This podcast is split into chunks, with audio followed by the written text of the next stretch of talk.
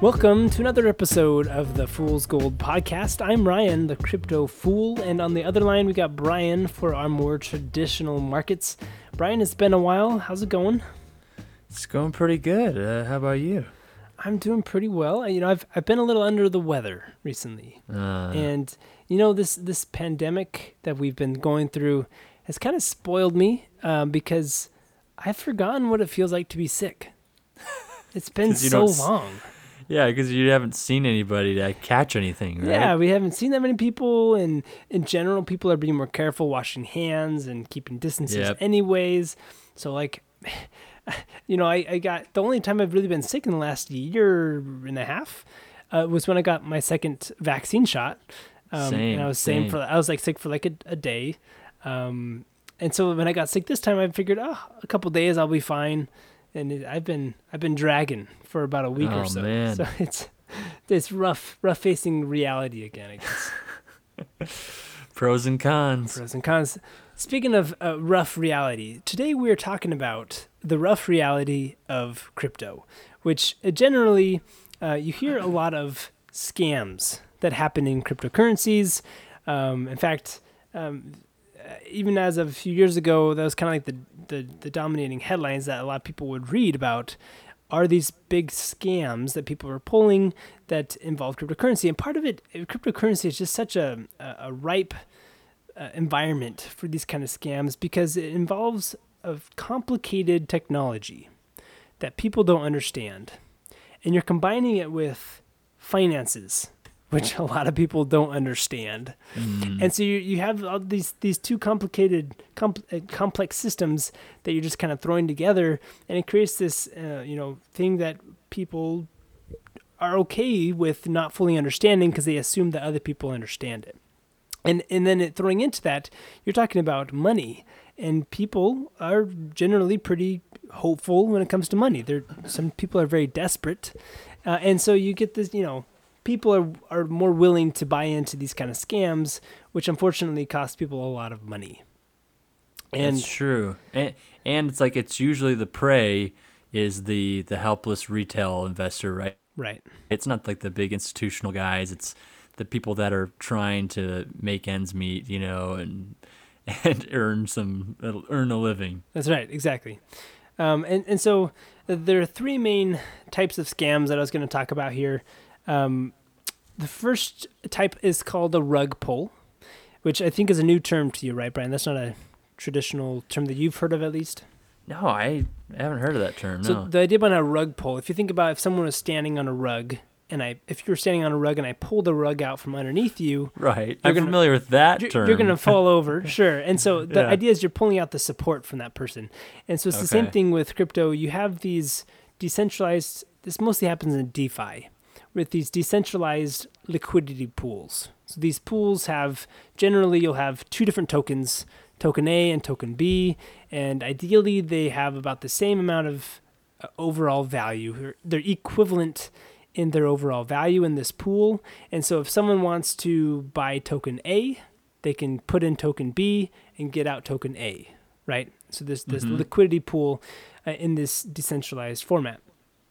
Um, and so what happens though is if if a creator, some devious um, scammer, creates a coin, and then they set up this liquidity pool, and they um, they trick people into buying into their coin, uh, and then once enough people have bought into that pool, um, buying their token, then the developer sells all of his coins that he's hold for himself, and um, as he sells all of his coins typically the developer will keep like a large stash uh, for himself. And so he's dumping his coins on the market and it, it floods the liquidity pool and he's able to drain out uh, the other side of the pool, leaving only his worthless token in the pool.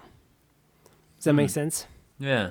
And so that would be what a rug pull looks like. And so what's really harmful about this is well, he's selling his worthless token, filling the pool with his worthless token. He's running off with the token of value, like let's say Ethereum or Ether, he runs off with the Ether in the pool, and so now the investors that bought into his token are left with no liquidity in the pool. So they can't even sell their token if they wanted to, because the the, the pool has been drained.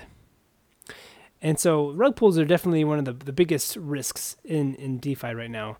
Um, there's a, a famous example called hot dog swap. Now this is um, this was in the uh, if you remember uh, last summer, decentralized finance was having a a fling with food themed projects. Uh, that's right. Sushi swap and burger swap, bakery swap, pancake swap, um, hot dog swap was another one. Okay. And these are all copy pasted code from the well known DeFi exchange, uh, decentralized exchange Uniswap.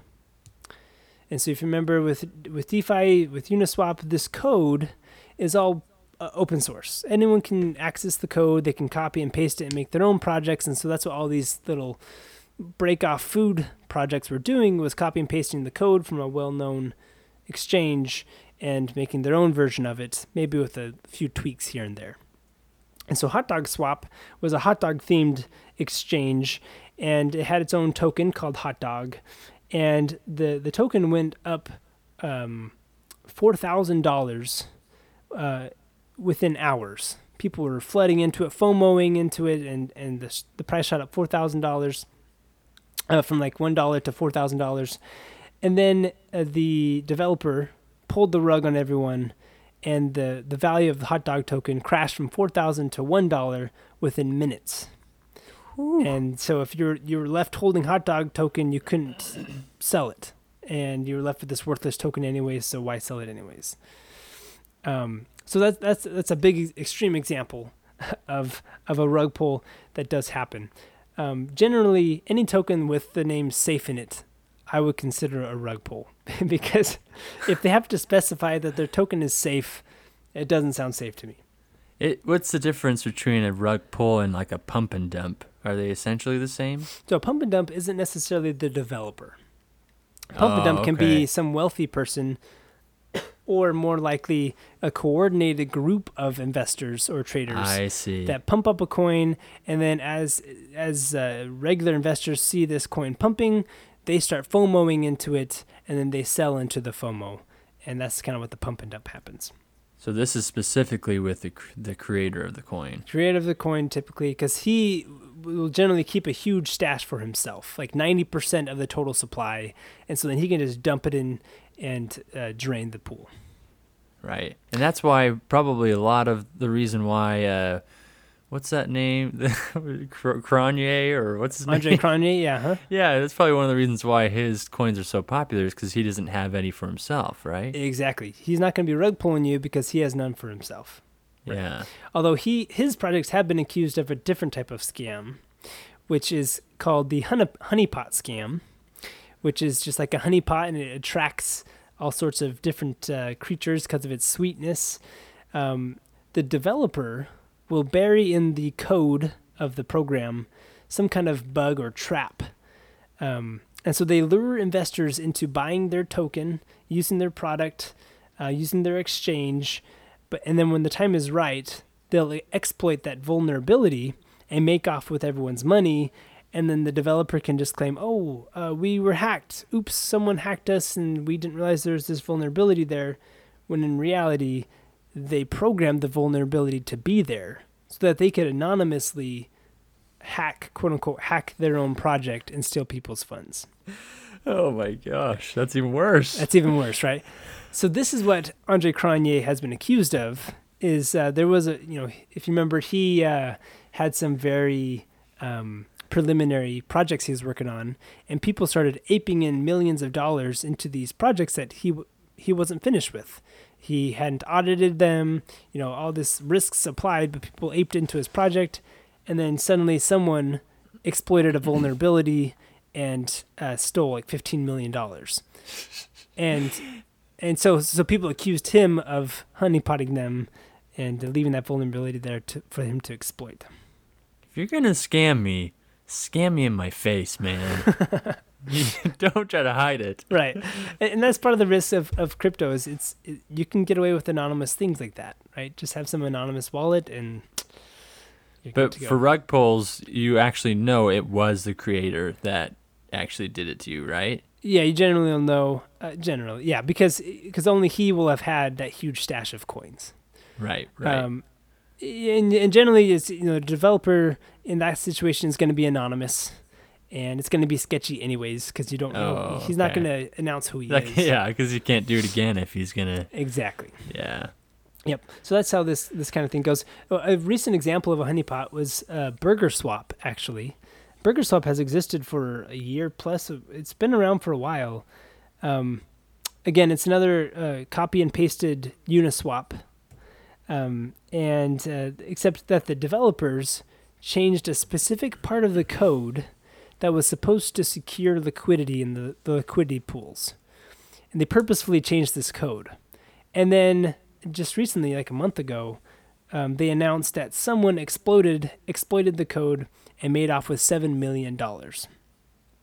And uh, and so you know they're acting like we don't know how this happened, but but yet the developers, you can see the code. They purposefully left out this piece of code that would have prevented this hack from ever happening. Oh my goodness. And so it's kind of fishy stuff there. And Burger Swap, I believe, still exists and ha- you know functions, and people still use it. Uh, but it just seems a little fishy for me.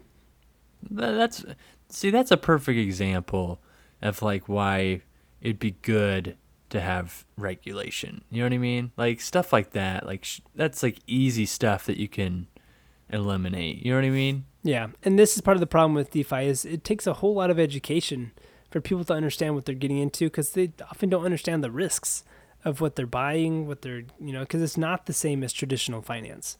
right right and and for me, I'm okay with you know some people in crypto hate talking about this kind of scammy stuff because they they think it'll turn away the average investor, and it might. But you know, I think it's important to acknowledge what is Yeah. what is going on so we can work to fix it and improve that education. There are websites to help with this. There's uh, different websites that exist. One called tokensniffer.com or another one called RugDoc.io.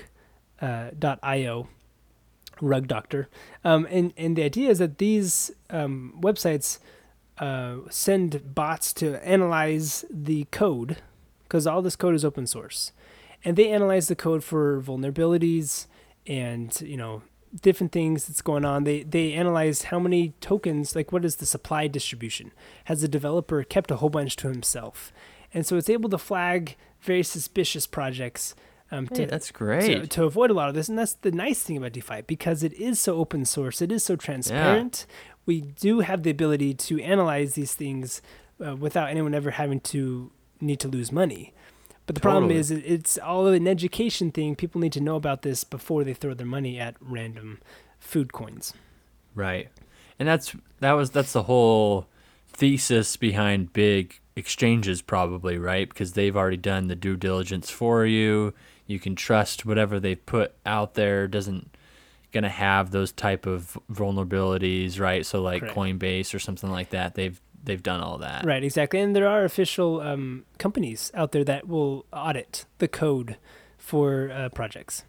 And so, what a lot of these um, bigger DeFi projects are doing is they're using some of their DAO money. If you remember, DAOs are like the the uh, the the uh, committee that chooses how the project will use its money.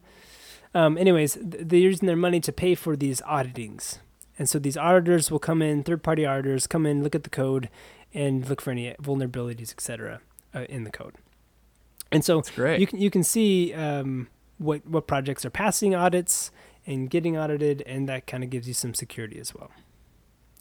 So, and, and then as as these things age, they'll become better, right? Because it's because it's all open source. People can build on different projects. So you see, Uniswap has been a great stable exchange, and so then you can just build off of Uniswap, and and and you know, anyway.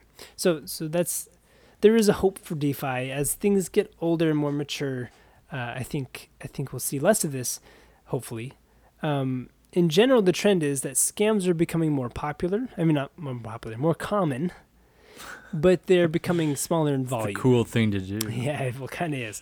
But they're becoming smaller in volume. And so they're running away with less money uh, each time. So we'll see how the trend continues in the future. But, anyways, that was a whole lot of stuff. Uh, I want to talk to you, Brian, about the probably two most famous cases of scams in crypto. Okay. I'm going to throw in a third, kind of like a two and a half story halfway in between these two stories because it relates to possibly the biggest crypto scam ever. But this whole story is just unfolding as we speak. It's only just happened like in the last few weeks. Okay, I'm so excited. we don't have all the information for that. all right, so let's dive into our first story about the infamous BitConnect. In 2016, one of the most fam- uh, crypto famous scams decided to open up shop, and they branded themselves as a Bitcoin lending platform of the future called BitConnect. And the, sim- the, the business plan was quite simple, really. You would send them your Bitcoin, and they would send you their BitConnect coin in return. And then you would somehow make millions of dollars. Um, sounds simple enough. It, it always ends that way, right? you do this and that, you become a millionaire. You become a millionaire. Very simple. yes. Um, and so uh, um, they promised on their website, they promised a guaranteed minimum of 1% daily compounded return on your investment. 1% daily Ooh. compounded interest. I mean, that sounds great. Yeah. And it's a promise, it's a guarantee. So that's even greater. Um, but of course, the more money you put in, the higher your percentage would be of your daily return. Um, and uh, it's, so the way that it worked, that they claimed that it worked, is that they had invented a proprietary trading software, what they called a quote, trading bot and volatility software that would turn your Bitcoin into a fortune. And so so so they're they're saying basically that this anonymous unknown team of BitConnect have made a trading bot that's so good even the wealthiest financial institutions can't beat what this trading bot is doing because this trading bot is somehow able to secure over 1% of a daily compounded return. Anyways, so if you can tell, I'm a little suspicious of their trading bots and what they have supposedly created here. Um, it's essentially what this would look like if, if their promises played out. They were promising that if you invested $1,000 of Bitcoin, you'd be a millionaire in less than two years. Just purely on your return of investment, not having, not accounting for the, you know, the rise in the value of Bitcoin, just purely based on their trading bot and what it can do for you. So they amassed billions of dollars doing this. They had very aggressive marketing campaigns. They had a large army of multi level affiliate marketers, aka a pyramid scheme, uh, to recruit new investors.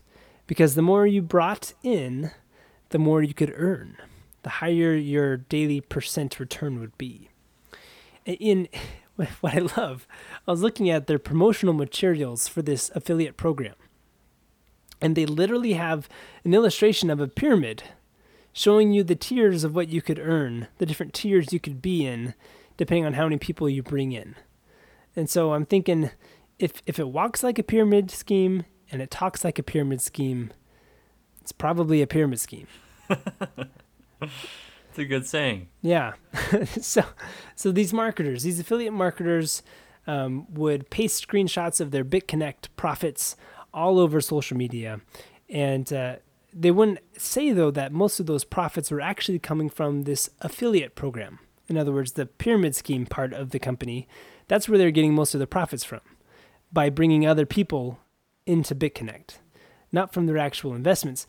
Um, Vitalik Buterin, uh, you know, the, the founder of Ethereum, was one of the first to stand up and call out this company as being a Ponzi scheme and with with those kind of insane promised returns and it started making the rounds that perhaps something was going on here. That something wasn't quite right.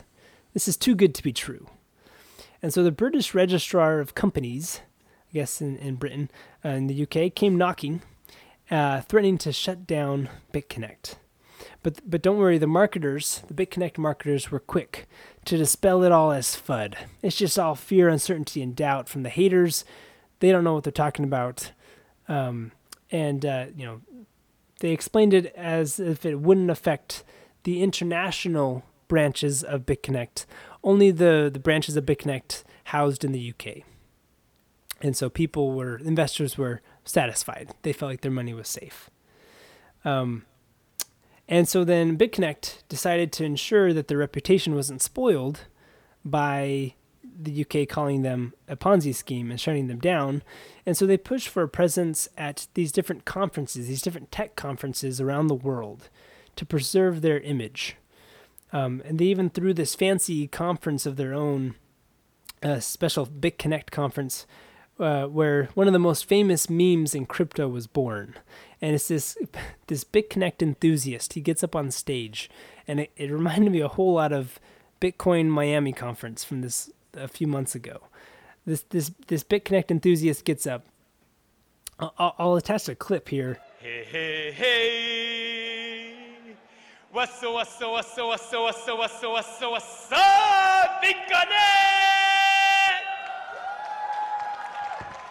The world is not anymore the way it used to be. Mm-mm, no no no. Be connected. he is um, enthused about Bitcoin. I mean, he loves. okay. I mean, BitConnect. He loves it, and he even says in the clip that uh, um, his people are saying that it's it's all a scam. He says, "My wife even doesn't believe me. She says it's a Ponzi scheme." but she won't be saying that once I come home and start slapping the ten thousand dollars on the table, and I'm like, "Honey, I got the money." I am right now independently, financially independently. I am saying to so many people who said that this was going to be a con artist game, that this was going to be a scammer game. Hey, you're going to lose all your money. My wife still doesn't believe in me. I'm telling him, honey, listen, this is real. No, no, no, no, no, no. That's a scam. And I said, but wait, I'm gonna go to the bank, I'm gonna get my bitcoins, I'm going to actually put it into dollars. Here, they're right on the table. Then I said to myself, you know what? When I am starting to put $10,000 a day on her, right on her, you know, on her table, then she's gonna say, whoa! yeah, yeah, yeah, yeah, yeah, yeah, okay, that's real. yeah, that, that comment didn't age well, I will say. Oh, man. And uh, hence it's become such a, a meme uh, that has, has made it so famous. Um, shortly after, um, though, you know, while all this was going on, Texas and North Carolina in the United States um, both came after BitConnect with cease and desist orders, and um, and BitConnect started to get a little worried that the reputation was going to be tarnished because all these different governments were were coming after them, and so they started pouring their funds. This was ingenious. It started pouring their money that they had made into creating their own BitConnect news outlet on their website. And uh, they did it so well, and they did this intentionally so that Google would start recognizing them as a legitimate source of news, legitimate source of cryptocurrency news. And so then Google started featuring the BitConnect news stories at the top of their search results. And so their stories began to be promoted uh, and it kind of let BitConnect control the narrative of what people were reading online when they Googled BitConnect. They would be reading BitConnect news stories from BitConnect themselves. And so they could kind of frame it how they wanted people to read about it. Anyway, eventually it all cut up to them. And they had to close up shop and announce that they would send everyone their BitConnect coins back um, at a price of $360. So they, they set this price and they said, okay, uh, we're closing up shop here. Uh, we're going to send you all your BitConnect coins back. Um, and then you can go off and you can sell your BitConnect coins and get your money back. Um, th- then send their Bitcoin back, just the BitConnect coins back. But the problem was, by the time they started returning people's coins, the price plummeted 96%. Oh, so essentially, they were returning worthless tokens back to everyone. And so people got wrecked. They lost billions. Uh, a total of, uh, in total, um, they brought in over $2.5 billion and scammed over 1.5 million people. Oh my goodness. Uh, but as any good company knows, you don't give up. And undeterred, the company tried to build it all back up with a new platform called BitConnect X. And they held an ICO for investors to buy into. Yes, this is a real thing, Brian. This company that had just been shut down for having a Ponzi scheme is trying to come make a comeback. And they're asking investors for $500 million. Oh, man. And uh, people started buying into their ICO, unfortunately. But overall, it seems like uh, the ICO was a failure as people were realizing that this whole thing was a scam. And uh, just recently, actually, I think just this week, uh, the SEC settled, uh, had a lawsuit going on with some of the big um, marketers, promoters of BitConnect. So, so they'd already dealt with the people who started BitConnect, and now they're going after the people who are promoting it on social medias. And they had filed lawsuits with six of the biggest promoters, people at the top of the pyramid, um, and uh, had had charged them to pay up to three million dollars in fines for their role in promoting BitConnect. So, oh man. Anyway, that's the story of BitConnect. Um, it's a it's a it's a story that if you get spend a little bit of time in crypto, you will definitely hear about, um, uh, especially the meme of the dude talking about his wife and their ten thousand dollars and how she will appreciate it someday. Hey, hey, hey. Okay, so um, so that was uh, about two point five billion dollars of a scam, possibly the biggest crypto scam ever. Was what just happened about a month ago called Africrypt. It was this um, a South African crypto investment platform that was made by two brothers. They were in their twenty early twenties, I think they built up this platform, um, and uh, just recently they reported that it had been hacked, and the funds on the platform were being stolen. So this is kind of sounding like that honeypot that we were talking about. Yeah. Someone stole it. We don't know who. And so they decided to send out a letter to their clients, kindly letting them know uh, about the hack and how the funds were stolen. But they also uh, uh pleaded with their clients please don't tell the authorities about it. It'll just get in the way. um, okay. So, anyway, some clients did talk to the authorities about it, and they got lawyers to come sue sue these two brothers. Um, uh, but uh, the website was down. The brothers had flown, you know, uh, had ran away. They disappeared, and the brothers even announced that they were running away because of the threats to their life, not because they were guilty yada yada. An estimate there's an estimate that they have stolen more than uh, three billion dollars in this scam. Although, like I said, it's still an ongoing thing. They're still looking into it. They're still trying to track down these brothers and figure out what exactly happened here. But uh, it does seem a little fishy. So I would imagine that when this hack happens, before that even is told to anybody, the price is just tanking, right? Like, because people are or supposedly these brothers are just selling and selling and selling, right? Yeah, what's interesting is I don't think they had their own token. Oh. So they just oh. had a platform that they were managing people's funds, and people were transferring their funds to them, and then they would invest it and you know, uh, you know, um, improve ah. their return on investment. And so they were just handling people's funds and people's crypto, and they ran off with that crypto essentially. Interesting, huh? So it's a little bit of a different uh, a play there, but uh, anyways, so we'll see how that one plays out. That's called Africrypt. But now we have my final story. And I think I did reference this a while back. I forget what podcast we were talking about. Um, but this one is about OneCoin. And technically, as we'll find out, not to be a spoiler, but this is not a crypto scam, but it is crypto related. And we'll see why. But we start our story with Dr. Ruja Ignatova, aka the Crypto Queen. And she ran her con for about three years, recording the largest crypto related scam ever, and then she mysteriously vanished. So, Ruja, to start with, she earned her PhD in private law. And I think that's a good place for someone who wants to run a scam should start is to uh, get credibility by going through the whole process of getting a doctorate in law. That's great. She she, she knows uh, what to do and what not to do. I guess. Yeah. She was even featured on the cover of uh, Bulgarian version of Forbes and other magazines as being this up and coming woman, um, so powerful. She was very charismatic and intelligent. She was fluent in several languages. She would just seemed like this this wonderful person to have in finance. Uh, but uh, it took about seven years after her PhD program before she started dabbling in fraud, and she was charged with fraud. That was in 2012. Was the first time she was accused of it. About a year later, 2013, she realized that crypto, cryptocurrencies were going to be big. And so she decided to start dipping her toes in the crypto waters.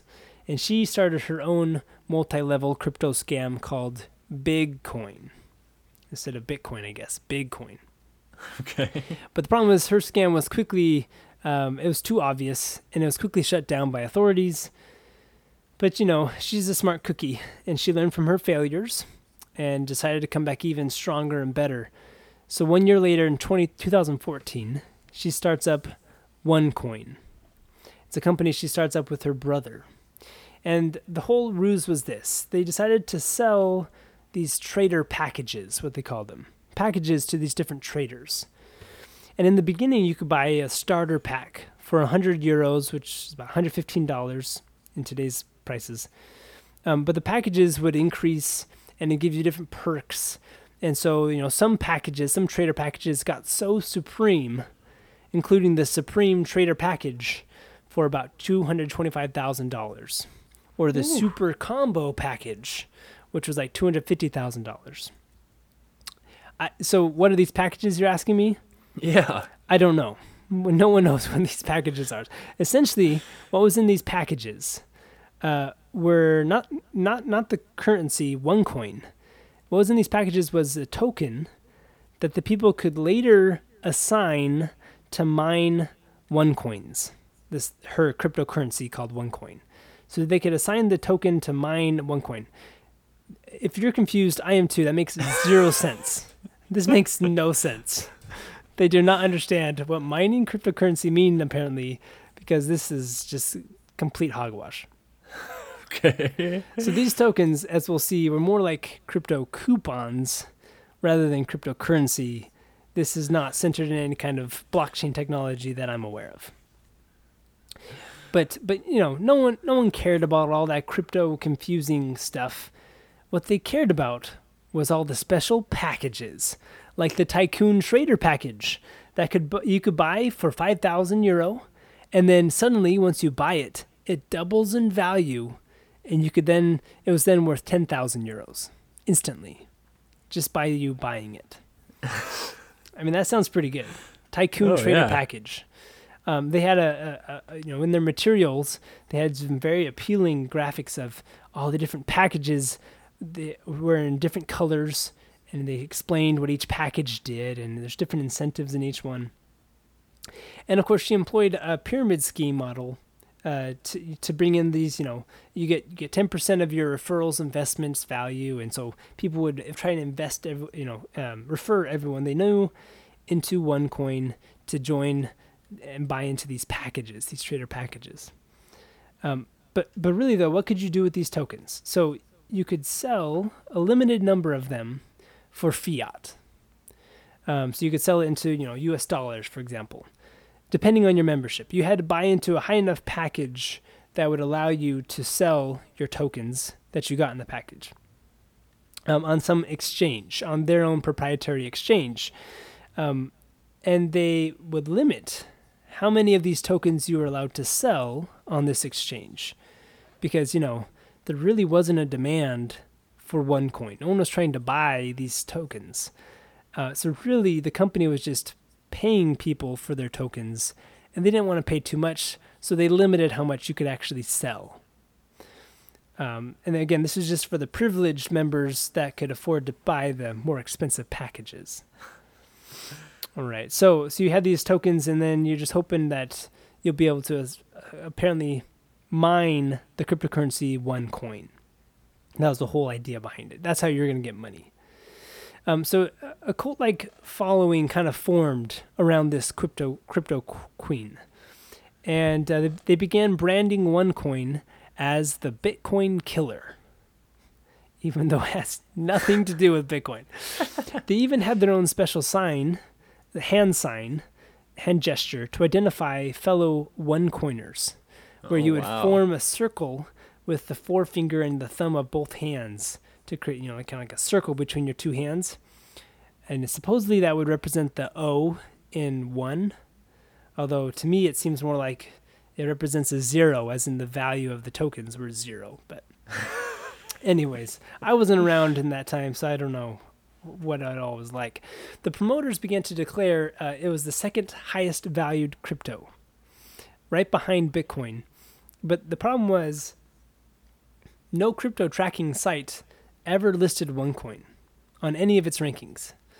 You know, there's CoinMarketCap and there's CoinGecko. There's a lot of famous websites that that will uh, track the overall market cap of all different cryptocurrencies.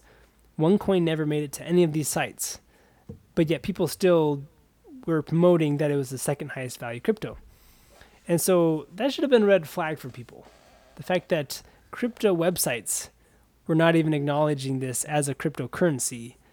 If it's really as big as they're saying, uh, there should be some acknowledgement from them. Yeah. But it doesn't matter. The members, the people in the cult, they loved it. They would log into their OneCoin portal and they would see numbers going up on their dashboard. And the numbers would uh, presumably uh, be a real time reflection of their wealth. And so they'd see the numbers, the dollar amounts ticking up on online. And so they could get really excited that, you know, these numbers were going up. That means they're getting more and more wealthy every day um, because the, the, the tokens' values were going up. Um, but you know, some people did speak up about this, uh, but outside of the cult, um, because outside of the cult, no one really recognized it as crypto, because the reality was there never was a blockchain or network that OneCoin was built on. OneCoin was not a cryptocurrency. In fact, it didn't exist. It was literally some code that was being stored in some database somewhere. And so, two years into this scam, Ruja decided, realized, you know, she's she's smart. She realized she wouldn't be able to keep the scam going without an actual blockchain. Eventually, she had to make a cryptocurrency, or else people were going to start getting suspicious. And so she announced to all of her followers that they would produce a new and improved blockchain, aka they would make a blockchain. Uh, and somehow, this new and improved blockchain would uh, increase the total supply and at the same time double everyone's money. So, sure, that makes sense. Huzzah to free internet money, right? So, so then this is where the story gets a little weird. Uh, a guy named Bjorn Bjercke, I have no clue if I'm saying that right, but he's a well known crypto developer. And he said that he was approached by Ruja and her team, by OneCoin, with an offer for him to become their their chief technology officer. Oh, and also along with the job description, they're asking him to make a blockchain for them. And so this is when he realizes, hold up, you guys don't actually have a blockchain. You've been saying that you have a blockchain, but you don't because you're asking me to actually build one for you. So he refused, and he started letting people know what was going on. Um, and so this exchange, the OneCoin exchange, was closed, supposedly to make way for a new exchange that was going to be built on the new and improved blockchain. And that new exchange never came. And so people lost the ability to do anything with their tokens. They could not even exchange it for money. Um, but it was okay because, you know, OneCoin was still making them, the numbers on their dashboard was still going up. And so they're still getting more and more rich. Um, and so instead of building out a blockchain, because this guy refused, OneCoin decided well, that they would do the next best thing. They would pay off two unknown lawyers to supposedly audit their blockchain, which again didn't exist. But if you could say two lawyers audited your blockchain, that's about as good as actually having a blockchain. and, so, and so they did that, and then they could just point to saying these two lawyers said, We're good, so we're good. Um, and the train, the OneCoin train, kept chugging throughout 2016, 2017. This is actually around the same time as uh, BitConnect. Um, and this, um, and at, around this time, some promoters started to be arrested in India for trying to organize recruitment events for OneCoin, and some governments around the world are starting to get a little suspicious of what was going on in this company. Uh, then, in October 2017, about three years after she started it, the crypto queen Ruja was scheduled to speak at a packed place in Lisbon, but she never arrived. She was gone, and that was the last. Uh, the last trace we have of her is that she booked a flight to Athens instead, and then she has disappeared from there. So no one knows where she went. What the? Um, and so she ran off with some money, but like a champ, her business partner, her brother, kept the scam going for another two years. uh, even though Ruja ran off with $4 billion of the company's money, investors' money, really, investors' money. Her, her brother kept going until he was finally caught and arrested. And he sold out his sister um, and uh, anyway, some estimates say so she ran off with supposedly around 4.5 billion dollars. Some people estimate it's as high as 19 billion dollars. It's, it's, hard to know the exact figure. They say that 3.5 million people were supposedly scammed by Dr. Ruja. Uh, and so she made a killing on this, which was not ever a cryptocurrency, but it is crypto related because people associated it with cryptocurrency. There's a really interesting uh, podcast actually for anyone who wants to hear the whole story, when all of its really interesting details, that the BBC did. It's a podcast uh, called "The Missing Crypto Queen." It's a great listen. Pretty interesting stuff there. So Brian, hearing, did she ever she ever get caught then? If she got sold out by her brother, he didn't know where she was either.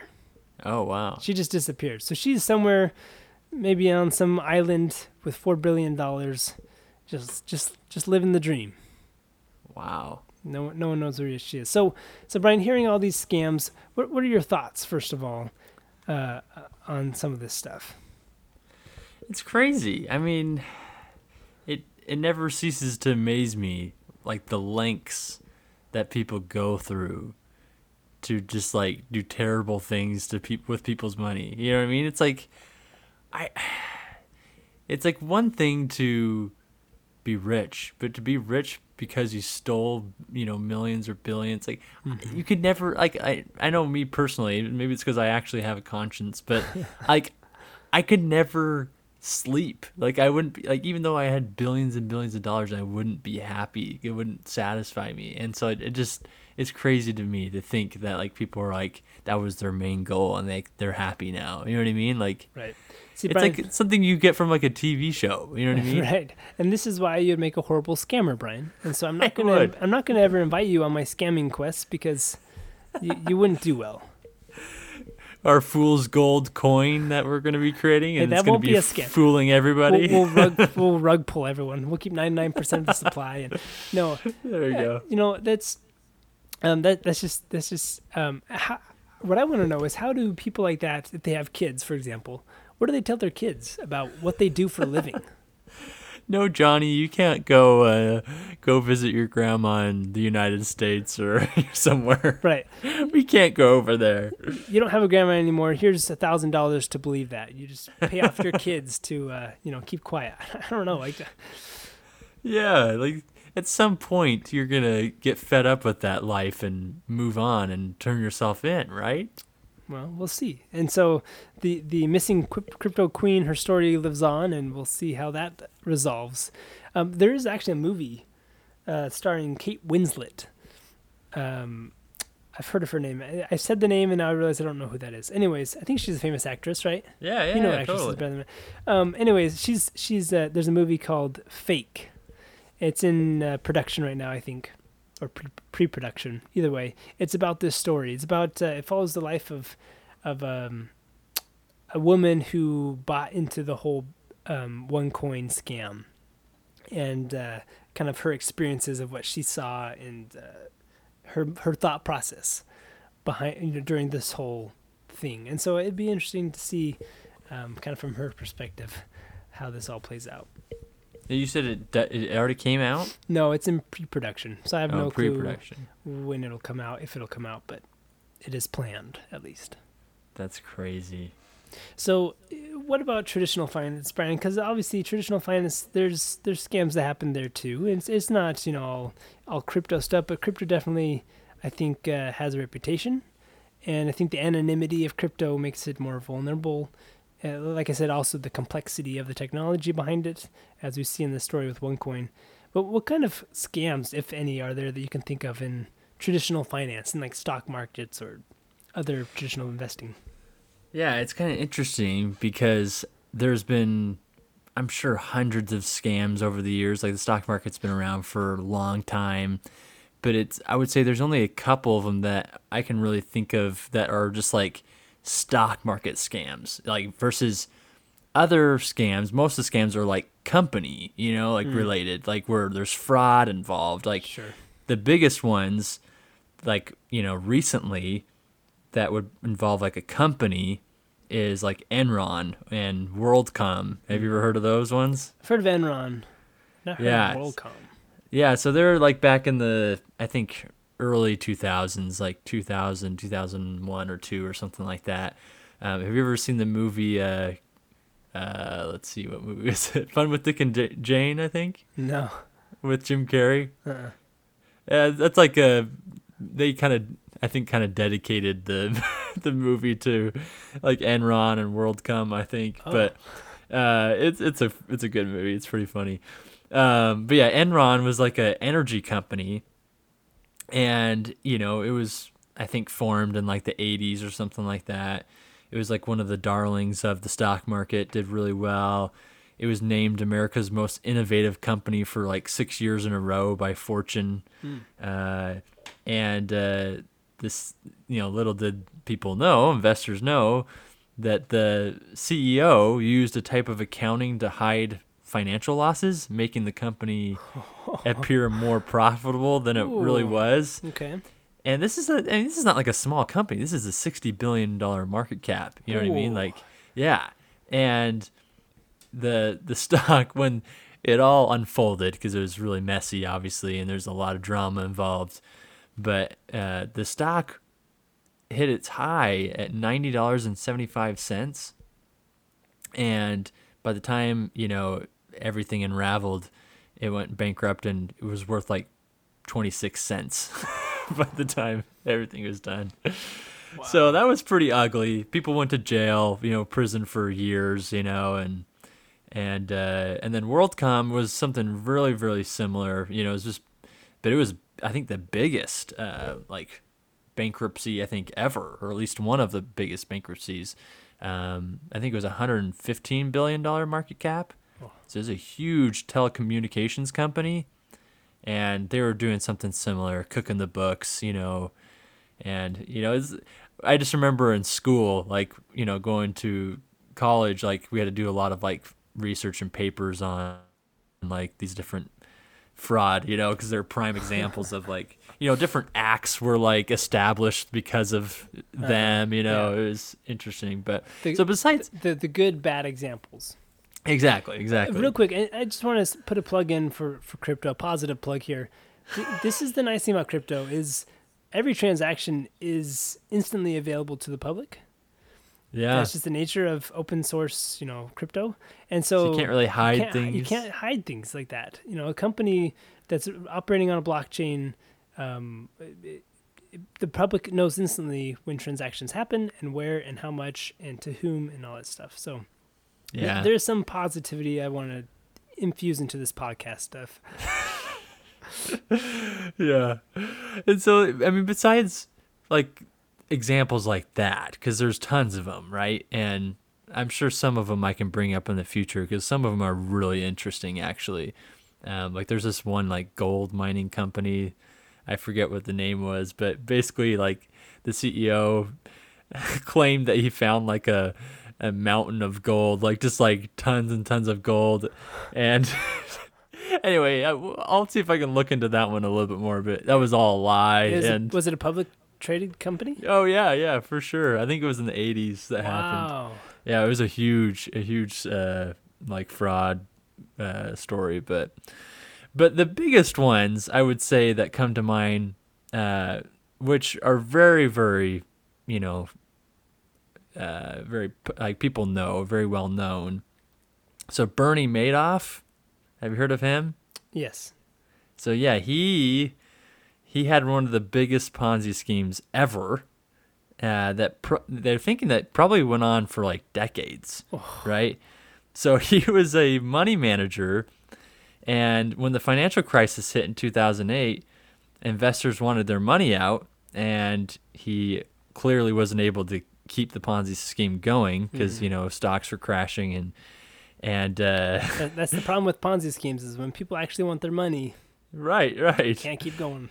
So and he he told his sons that I guess they were involved in the company somehow, which I don't know how. I don't know if he was just trying to protect his sons or if they actually didn't. I don't know, but.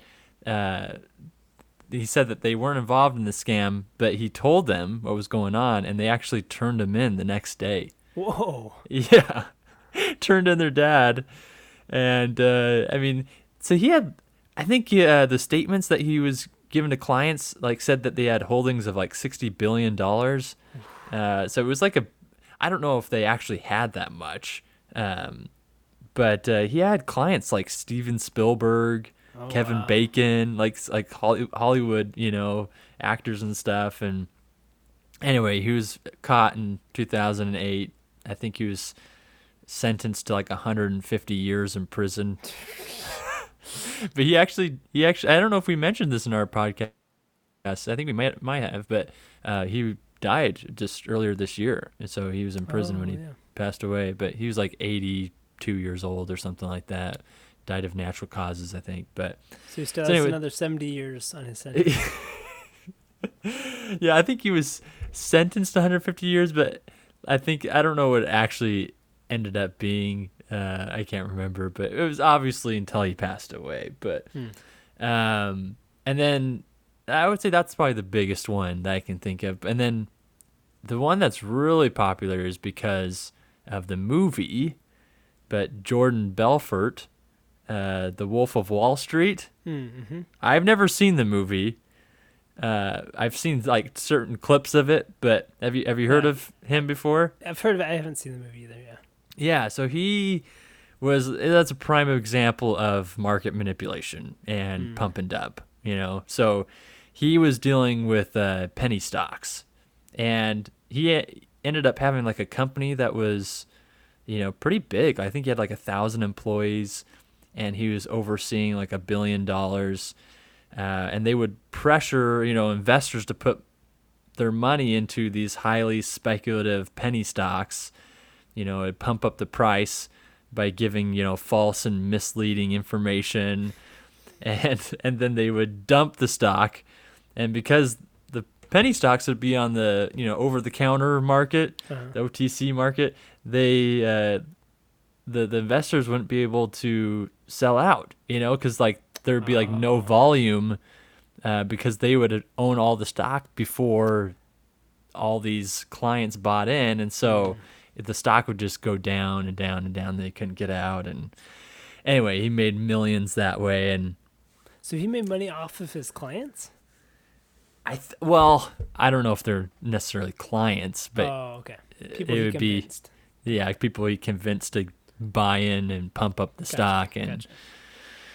So yeah, and then he, I think he like ended up going to prison for like two years or something like that, and now Only he, two years. Wow. yeah, and now I think uh, he like wrote a couple books and like does motivational speaking or something like that. And um, but I was watching like a video of him, and he was he said that he has some kind of arrangement with the government or something, where he's like he's trying to like pay back all of the money that basically you know, that he uh, made or like stole, I guess. But wow. so anyway, kind of crazy. But I mean, that's what's kind of interesting though is that as you're giving or as you're you know telling those stories, they all have just very similar foundations to each of the stories, right? They're preying on the naive investor mm-hmm. that is desperate, like you said, uh, that doesn't have a lot of education on what they're getting into. Um, usually it's has to do with some kind of Ponzi scheme, right? Yeah, get rich tactics. Exactly, which is it's so sad, and it's, and you're never gonna eliminate that, right? I mean, you can't completely get rid of scams, but there are certain things you can do, whether it's education or regulation or whatever it is, that kind of avoid that as much as you can. But still, still stinks though. Agreed. Luckily, I wasn't around investing during any of those. So, all right, that's a wrap for this week's episode. Thank you so much for listening to the Fool's Gold podcast. If you'd like more Fool's Gold content, check us out on the socials. We're on Twitter, Facebook, and Instagram at Fool's Gold. And I think actually this week uh, we will be uh, running a, a, special series on the socials. So check this out uh, hashtag War on Rugs, where we'll be sharing some um, some interesting visuals of some of the great rug pulls and scams in crypto um, as we track the, the kind of the, the, price movement of those assets. Should be interesting. Follow along with us over there. Uh, but until next time, Brian, I will talk to you later. Talk to you later.